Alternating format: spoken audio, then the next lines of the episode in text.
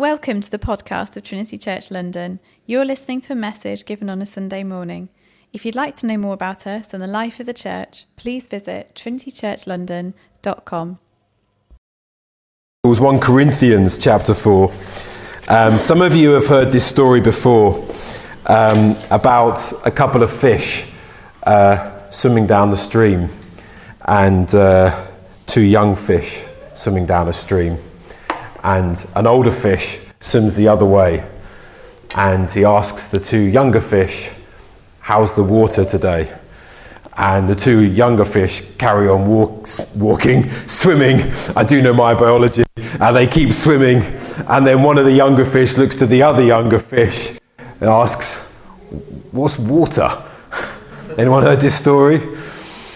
It's this idea that, that the environment that we live in is like so prevalent and so all consuming and so ubiquitous that very often we just miss the things that are like right in front of us. Very often we miss the very air that we breathe, the very culture, the very environment, the very questions that people around us are asking. We miss the things that are absolutely obvious to us. The things like how we were raised and where we were raised, and um, the, the circumstances and the good events and the bad events, all of these things actually shape us as people, often without us even knowing that they're shaping us. The biggest things are often the things that we, that we miss.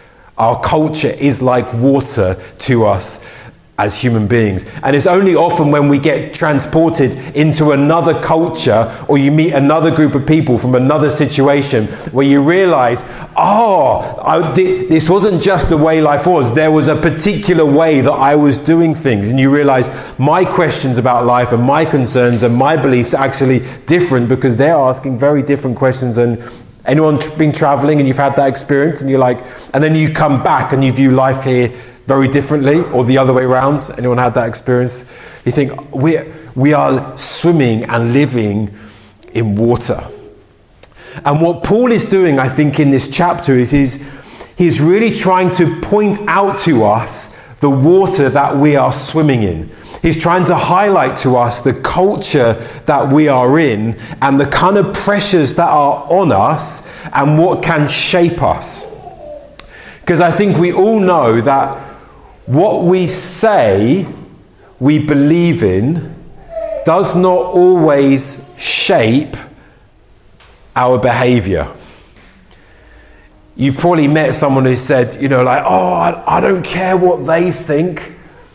And you really do know that they desperately do care what those people think. And in fact, the more they protest, they're like, I don't care what they think, I'm just going to do my own thing. You know, deep down, like they are very vulnerable and really do care what these other people think. So just because we say one thing doesn't mean that our lifestyle and our behavior matches up with this.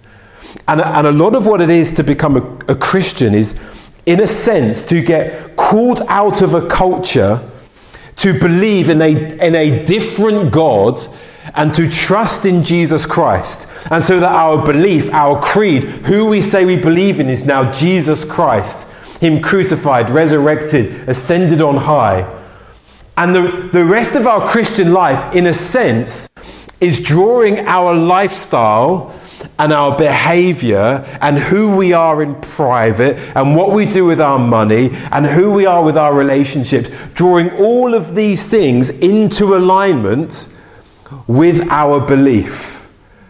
That our behaviors are actually have integrity with our beliefs. It's kind of what Ash was praying out about Kate Forbes. That what we believe actually matches what we beha- how we behave, and how we behave actually matches what we believe. Does that make sense? And oftentimes, what we do is we start a Christian life and we believe in orthodox Christian truth. We believe in the gospel. We trust in Christ and we say hallelujah.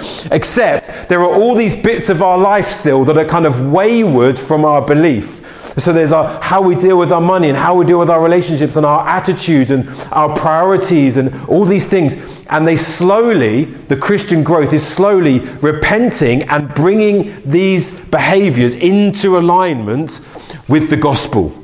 And so that over time, as we mature, hopefully, that our behaviors actually begin to match up with the goodness of the gospel. So that when we say Jesus Christ is Lord, our lifestyle and our life looks like Jesus Christ is Lord. So we don't say on a Sunday, Jesus Christ is Lord, and yet throughout the week we seem to display that other people's opinions are really Lord, or gaining money is Lord, or career progression is Lord, or whatever it might be, our own cup of tea, which is a very English thing to say. But you know what I'm saying. There is this moment where uh, Paul, he had to confront Peter who was like the first leader of the Jerusalem church. He was a senior leader in the early church. And Peter was preaching the gospel that everyone has fallen short of the glory of God, that everyone is sinful, everyone has done wrong in the eyes of God. And yet the good news is this is that Jesus Christ has died for everybody, that anyone can come, not on the basis of their own life, but on the basis of his life. So whether you're a Jew or a Gentile, you can come to Christ freely and accept his life and be welcomed into the church family. And so he was preaching this. And in that day, for a Jewish leader to preach this, it was, was radical because if you were a fundamentalist Jewish person, you did not eat with those who weren't Jewish. And so Peter declared, no, because of the gospel, Jew and Gentile are now one in Christ Jesus. And what that meant is you can have your spaghetti bolognese with a Gentile. You can eat together. It's, it's, this new community is being formed. And yet, what happened once in the city of Antioch when Peter was there, he was eating with the Gentiles, the non Jewish believers in church. And then some of the religious leaders from Jerusalem came down, those who were highly respected, those who carried a lot of weight, those who probably looked fairly austere, and you know what they said went. And when they came to the church in Antioch, he got nervous and so when it came to dinner time, he broke away from his Gentile friends and sat only with the Jews. So he was preaching that the gospel is for everyone and this new community is being formed, and yet his behavior in that moment declared something else. Not that Christ is Lord, but these religious leaders' opinions were Lord's. And so Paul has to confront Peter in this moment, and he says, Your behavior is not in line with the truth of the gospel.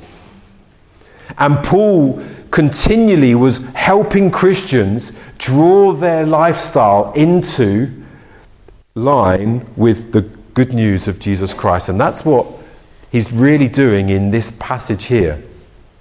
He's doing it, I think, with there are, there are two things going on. One, I think there's a lot of pain here for Paul because he planted this church and he started this church and he loves this church and this church now are basically beginning to look down upon him as someone who is not really like the kind of leader that they wanted so the very church that he started are now beginning to reject him and his ministry and the words that he's saying to them. So I think this passage comes with pain. And you'll also find out this passage comes with a lot of sarcasm. Like, I think there is this sarcastic tone and this pain that comes through. And it's a very, it's one of the most raw passages that I think that we have with Paul. He really lets his emotion go. He starts off, he writes this as a father to this church, and he starts off with thanksgiving and kindness, and he slowly gets a bit sterner, and he kind of peak emotion at this point, like his innermost emotions come forth. And what has been bubbling underneath the surface, that there is this separation between the church and Paul now, he really begins to to highlight. And it all comes down to this it comes down to the fact that Paul was seeking to live his life conformed to the image of Christ, and the church were drinking the waters of the Corinthian culture and were taking on board Corinth more than they were taking on board Christ. And so while Paul was living a life that looked like following Jesus, the church in Corinth were living a life that looked like following Corinth. And in this passage, basically, these two ways of life gets contrasted and highlighted before us. And Paul is urging the Corinthians to be conformed to the image of Christ and to the gospel. So let me just walk through this passage with us and just like see this contrast. And we're seeing what it is to walk in the way of Christ and what it is to walk in the way of our culture. So 1 Corinthians, and he says in verse, verse 8, already you have all that you want. Already you have become rich. Without us, you've become kings. And would that you did reign so that we might share the rule with you. So in Corinth, they celebrated wealth, they celebrated fashion, they celebrated clothes, they celebrated celebrity, they loved, they had competitions in public speaking in a particular way, and some of the wise orators kind of proclaimed themselves to be king like in their uh, culture. And he's saying, Look at you, church. Like, you're doing so well in the eyes of the culture, like you're kings. Like, if we could just be part of that, that would be amazing. You get the sarcasm that's coming through here. And then he says, for I, thank, for I think God has exhibited us apostles as last of all, like men sentenced to death, because we have become a spectacle to the world, to angels, and to men. In, in this moment, if a, if a, if a Roman um, centurion or a Roman leader uh, won a battle, they were allowed, as it were, a parade through Rome. And so, if they had taken down a city or taken down a section of land, they were able to take some of the wealth, some of what they'd taken from that, they would take it to Rome and they would take some prisoners of war, like this token symbol of their victory, and they would get a parade through Rome. A little bit like when Chelsea wins the Champions League and they get a parade down Fulham Road and they get on a bus and everyone cheers and the trophy comes with them. Like the Roman yeah, well, you're with me. And they would get this parade through Rome. And at the very end of this parade, after all the wealth had been displayed, everything had been taken, the prisoners of war would be led behind them. And Paul is basically saying, We are like the prisoners of war to you. Church, you're doing really well. Like you're enjoying this lifestyle. And you are treating us like we're the spectacle at the end of this procession, like those ready to be killed. Like we're, we're being persecuted, we're vulnerable, we're, we're homeless here, and you're doing so well. Sarcastically. And then he goes on and he compares himself with the church. He says, We are fools for Christ's sake, but you are wise in Christ. We are weak, but you are strong. You are held in honor but we are in disrepute. And then this gets to the heart of why the church were looking down on the apostles, those who had planted this church for them. He says, To the present hour, we hunger and thirst. We are poorly dressed and buffeted and homeless, and we labor working with our own hands. So, this church, they wanted a pastor, they wanted a leader, they wanted a leadership team that was Instagram ready.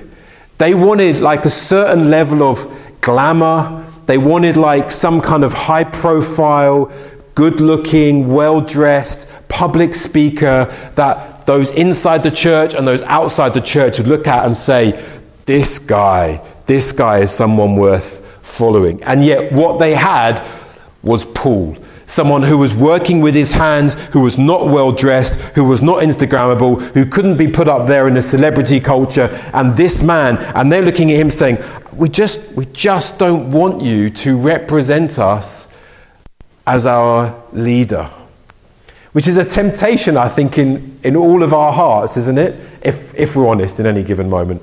Like, those who look fashionable, those who are celebrated, those, I mean, just like YouTube, you know, who are the guys who gets all the hits? Like those who have like amazing presentation skills.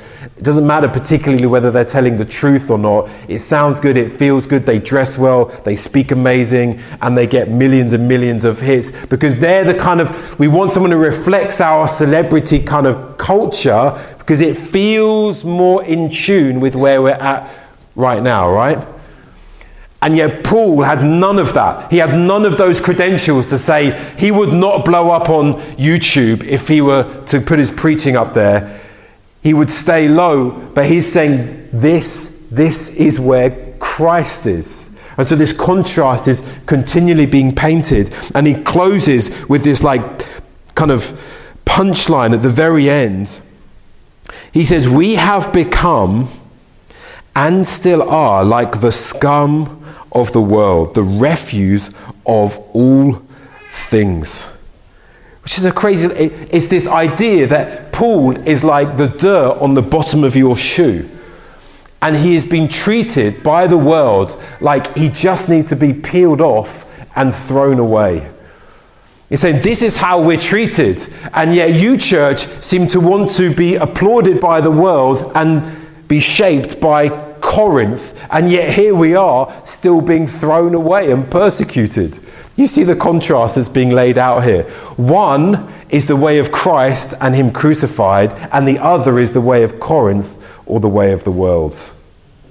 And for all of us, we have a choice as to which we are going to be shaped by. Either we're going to be shaped by Christ, or we're going to be shaped by our culture. And to be shaped by Christ does not mean that we deliberately pursue difficult things and awkward things, but we do not run away from them if they come. Amen? And so we, we have this choice. You might think, Daniel, that's not a very appealing choice. I'm tired on a Sunday morning, and you're saying, like, we've got to live like the scum of the world and be picked off the culture shoe and be thrown. Like, where's, the, where's the good news here? What he's doing is he's pointing out some of the culture that they are living in, which we have to be so aware of. There is a, a, an American philosopher called David Wallace Foster who's now passed away. But he gave what became quite a famous or infamous speech at a graduation ceremony in America. And he uses this analogy of us swimming through culture. I don't think he was a Christian, but he, he was saying that one of the, the basic principles of education is to make us aware of the most basic things around us that are actually shaping who we are. And he says this, not as a Christian, but I think it's really informative. He says, because here's something else that's weird but true. In the day to day trenches of adult life, there is actually no such thing as atheism. There is no such thing as not worshipping. Everybody worships, he says. The only choice we get is what to worship. And the compelling reason for maybe choosing some sort of God or spiritual type thing to worship, be it JC or Allah or Yahweh or the Wiccan Mother Goddess or the Four Noble Truths or some inviolable set of ethical principles, is that pretty much anything else you worship will eat you alive. If you worship money, or we might say be shaped by money, if you worship money and things, if they are where you tap real meaning in life, then you will never have enough. You will never have that feeling of enough. It's the truth. Worship your body and beauty and sexual allure, and you will always feel ugly. And when time and age start showing, you will die a million deaths before they finally grieve you. On the one level, we all know this stuff already. It's been codified as myths and proverbs and cliches and epigrams, parables, the skeleton of every great story. The whole trick is keeping the truth up front in daily consciousness. He says, Worship power. You will end up feeling weak and afraid, and you will need ever more power over others to numb you to your own fear.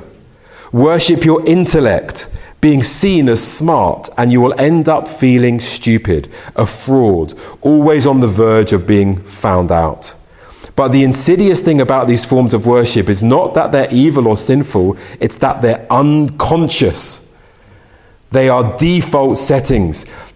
They're the kind of worship you just gradually slip into day after day, getting more and more selective about what you see and how you measure value without ever being fully aware that that's what you're doing.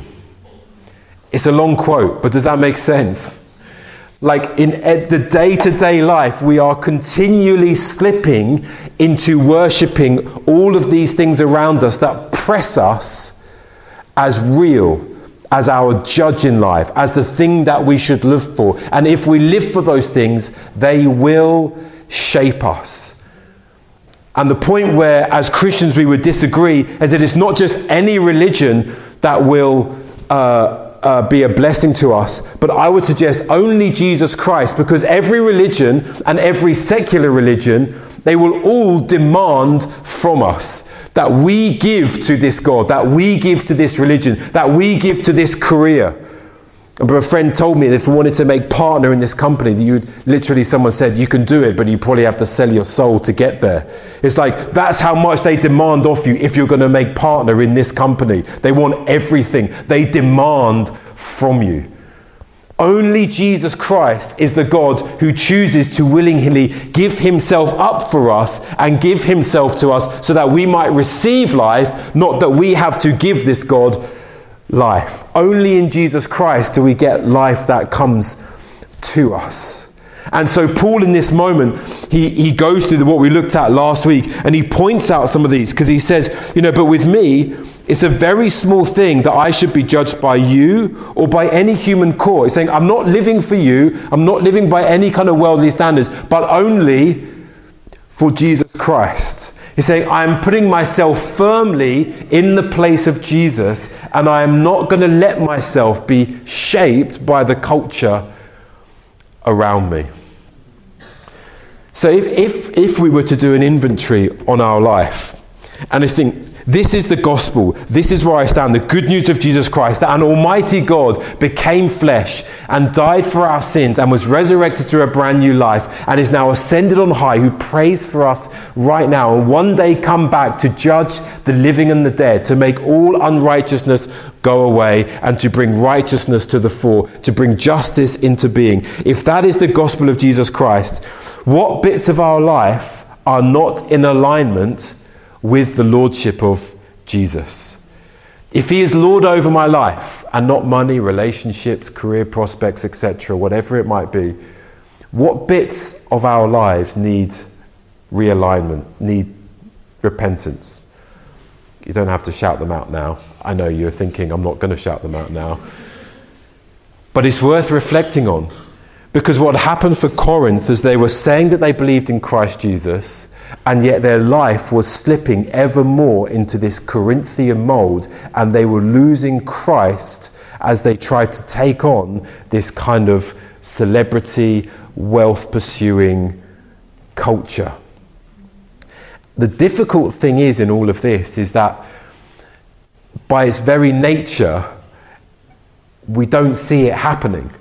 Like, we are in the water so we just don't notice it. We just think we're doing life because everyone else is doing life at the same time.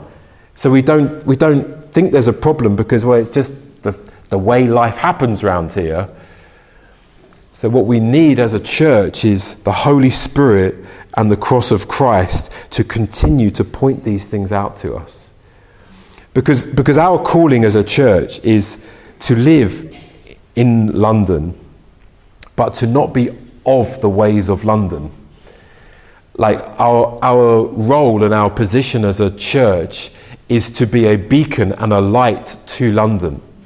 And if we are consumed by the ways of London, and if there is nothing that distinguishes us from the ways of our city, then we will in the end have nothing to offer those around us in a moment it will feel good. It will feel better for us because we've kind of slipped through unnoticed again and we're not causing trouble. And, you know, who likes to cause trouble at work for being a Christian? We don't, we don't, we don't want that. Like it, but ultimately, if there's nothing that marks us out, we won't have anything to offer. So one theologian says, says it like this, and he talks about the calling of the church. And he says, The church exists to set up in the world a new sign. That's us. A new sign which is radically dissimilar to the world's own manner and which contradicts it in a way that is full of hope. So we are radically dissimilar. Like we could walk down the street as Christians and no one would know that we're any different. And yet, as soon as we begin to talk, as soon as we get to give money away, as soon as we share our faith, as soon as people observe us, there is something radically dissimilar about us and in a way that holds out hope. And the way that this all comes into being is that we, who are saved by the cross of Christ, choose to ever live with the crucified Messiah. Because the world is continuing to pursue an, an upward pursuit of increasing health, increasing wealth, increasing pleasure, increasing comfort, increasing etc., etc. And if those things come for us as Christians, we thank God for them and receive them as a gift. But that is not our pursuit. We as Christians pursue a crucified Messiah. It's completely different. And in this crucifixion, there is hope because in this crucifixion, this is where Jesus Christ died for us. Very often, um, like, and you hear this talked about, especially at kind of like a political level in the news. The, the, the problems that are in our world are often put down to fundamentalist beliefs. You like it's fundamentalism that is causing the problems in our world. And if there was less fundamentalism, then our world would be a better place. And I think what they mean is those extremists who take up arms, which I understand. Like those who take up political power to try and push their religion forward. But fundamentalism, properly understood, is basically a, like a strict adherence to the basic principles. So, another way of thinking about it is that it's not actually fundamentalism that is the problem that's causing tensions in, in our culture because I think everyone is probably a fundamentalist at heart. We are all strictly adhering to a certain set of beliefs. The question is, what is our strict adherence and to what beliefs? Because if we do only worship a God who is only high and august and strong and who did not make himself weak and vulnerable, if that is the only, if we are strictly adhering to a basic principle of a mighty God, then maybe we will take up might and strength to see a religion pushed forward. But what if there were a group of people who strictly adhered to the basic principle of an almighty God who became weak and left glory and walked amongst us in vulnerability and was crucified? What if there was a fundamentalism on the earth around a crucified Messiah who became weak to save the world? What if we gave ourselves to this type of fundamentalism how would that shape everything? What if we gave ourselves to a fundamentalism that says this crucified Christ who absorbed injustice and absorbed persecution and received insults and didn't retaliate, who was spit at and slapped and had words spoken about and did not retaliate? If this was our fundamentalism as Christians, how would that change healing in the world? It's a completely different fundamentalism. Do you understand? And this is what we're called to. When Paul says, This is who I am, he's only like that because he's following Christ Jesus. And this is the Christ Jesus that we learn about. Isaiah tells us of him, he says, He had no form or majesty that we should look at him, and no beauty that we should desire him. He was despised and rejected by men, a man of sorrows and acquainted with grief and as one from whom men hide their faces, he was despised, and we esteemed him not. Surely he has borne our griefs and carried our sorrows. Yet we esteemed him stricken, smitten by God, and afflicted. But he was pierced for our transgressions, and he was crushed for our iniquities. What if our fundamentalism as Christians was living upon a crucified Savior who took our own persecutions against him and did not mistreat us back. He took our sins upon himself and died. When he could have clicked his fingers, called 12 legions of angels down, and have the nations obliterated in all righteousness and gone back to glory because of our sin, he yet took on our sin and was mistreated with us. The, the secret to living this kind of life is to taking on Christ crucified and then not just moving on and saying, Well, I've, I've ticked the box, I've got Christ crucified in my life, and now I want to pursue the things that I'm really into. The secret to living this kind of life is saying, I've been saved by Christ Jesus who was crucified, and I have been baptized into his life, and here I remain. Paul says in another place in Galatians 2 I have been crucified with Christ. And it's no longer I who live, but Christ who lives in me. Who? The crucified Christ, the weak one, the vulnerable one, the one who came and absorbed into himself sin. I live here with him. Because the question in this passage that I had, because you get this amazing moment in, um, in 1, uh, 1 Corinthians you get this amazing moment. He talks about how they're treated. The, the question I had is how does Paul do this? Because he says, when we were reviled, we bless, and when persecuted, we endure, and when slandered, we entreat. I don't know about you, but if you've ever been any of those, like persecuted or mistreated or maligned or reviled, like, what is a first or basic instinct? It is to want to get back at them, right? Anyone with me? Marcia's with me. If you're English, you don't actually do it. You just run things over in your head and you just ruminate. If you're from Zimbabwe, Zimbabwe you probably like have a go, yeah. Get the fisticuffs out. I don't know. But what happens with Christ Jesus? We crucified him, and he takes our persecution on himself. When we reviled him, what happens is he blesses us. He prays for us as he is being crucified. When we persecuted him, he endured for our sake so that we might find life in his death. When he was slandered, he entreated us to come to him and find life. And our calling as a church is so radical, it's hard to get our minds around sometimes. We are to align ourselves with Jesus Christ, the crucified one, to align ourselves with Paul and those who have gone before us, those who have been treated badly, and just like Christ, who took on our sin but didn't retaliate to take on the difficulties of this world and not to retaliate, but to pray for the blessing of the city to which we've been called. To be like Christ crucified, to be the salt of the earth, to be the light of the world to those around us. To the world around us, it will look like weakness. It will look like you've got no backbone, you've got nothing to you, like you fight back, you give, you, you give what you get. That's how, but we follow crucified Christ who prays for the salvation and the blessing of the city. Amen. This is a, it's a high calling for us and one that is not immediately attractive. Because you think, no, actually, could I be with the Corinthians? Like, uh, if we've got one side of the fence to choose on, could I be with these guys? But life is found with Jesus. Amen.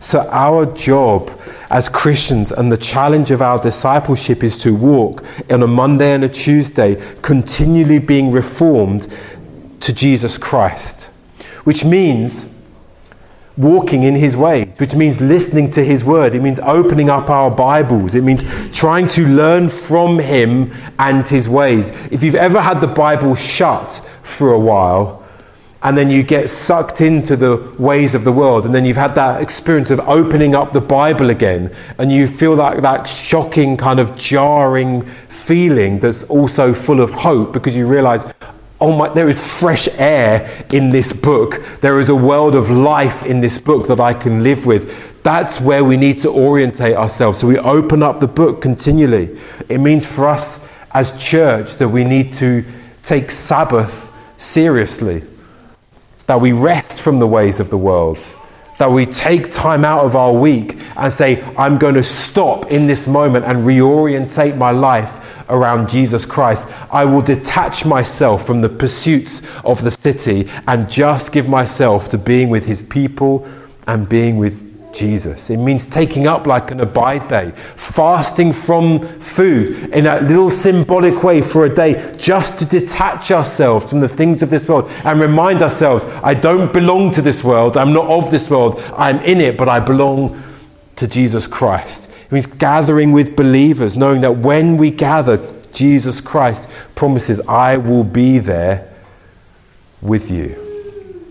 And it means breaking bread together, as we're going to do in just a moment. Gathering with believers, because when we break bread together, we're not just going through a ritual, we are actually spiritually and physically reenacting the death and resurrection of Jesus Christ. And where we are being pulled into temptation with the world, we realign ourselves with the gospel of Jesus Christ and we say, I have been baptized into Jesus and this is where I'm going to remain. This is where I'm going to stay. I'm going to choose, even against some of the instincts and my feelings, I'm going to choose to live with Jesus Christ and Him crucified. So, in just a moment, we're going to break bread together. And this is for us, this is an act of repentance and turning and conforming our life to the ways of, of Jesus Christ. So let me just ask you, like, where are some of the ways in which you feel the, the pull of the world in your life? What are some of those? And like David Wallace Foster said, he, like these things aren't sinful. Doing well in your career is not sinful. Earning a lot of money is not sinful. Having a relationship is not sinful. Having experiences, having going traveling, all of these things, none of these things are sinful, but it's when they become our gods that we begin to get twisted out of the image of Christ. So, as we gather around this, my, my invitation for us is to reflect just for a moment where are some of the areas that we need to repent of and say, Lord, I'm going to turn from that. I'm going to trust in your Son and his death and his resurrection. Amen.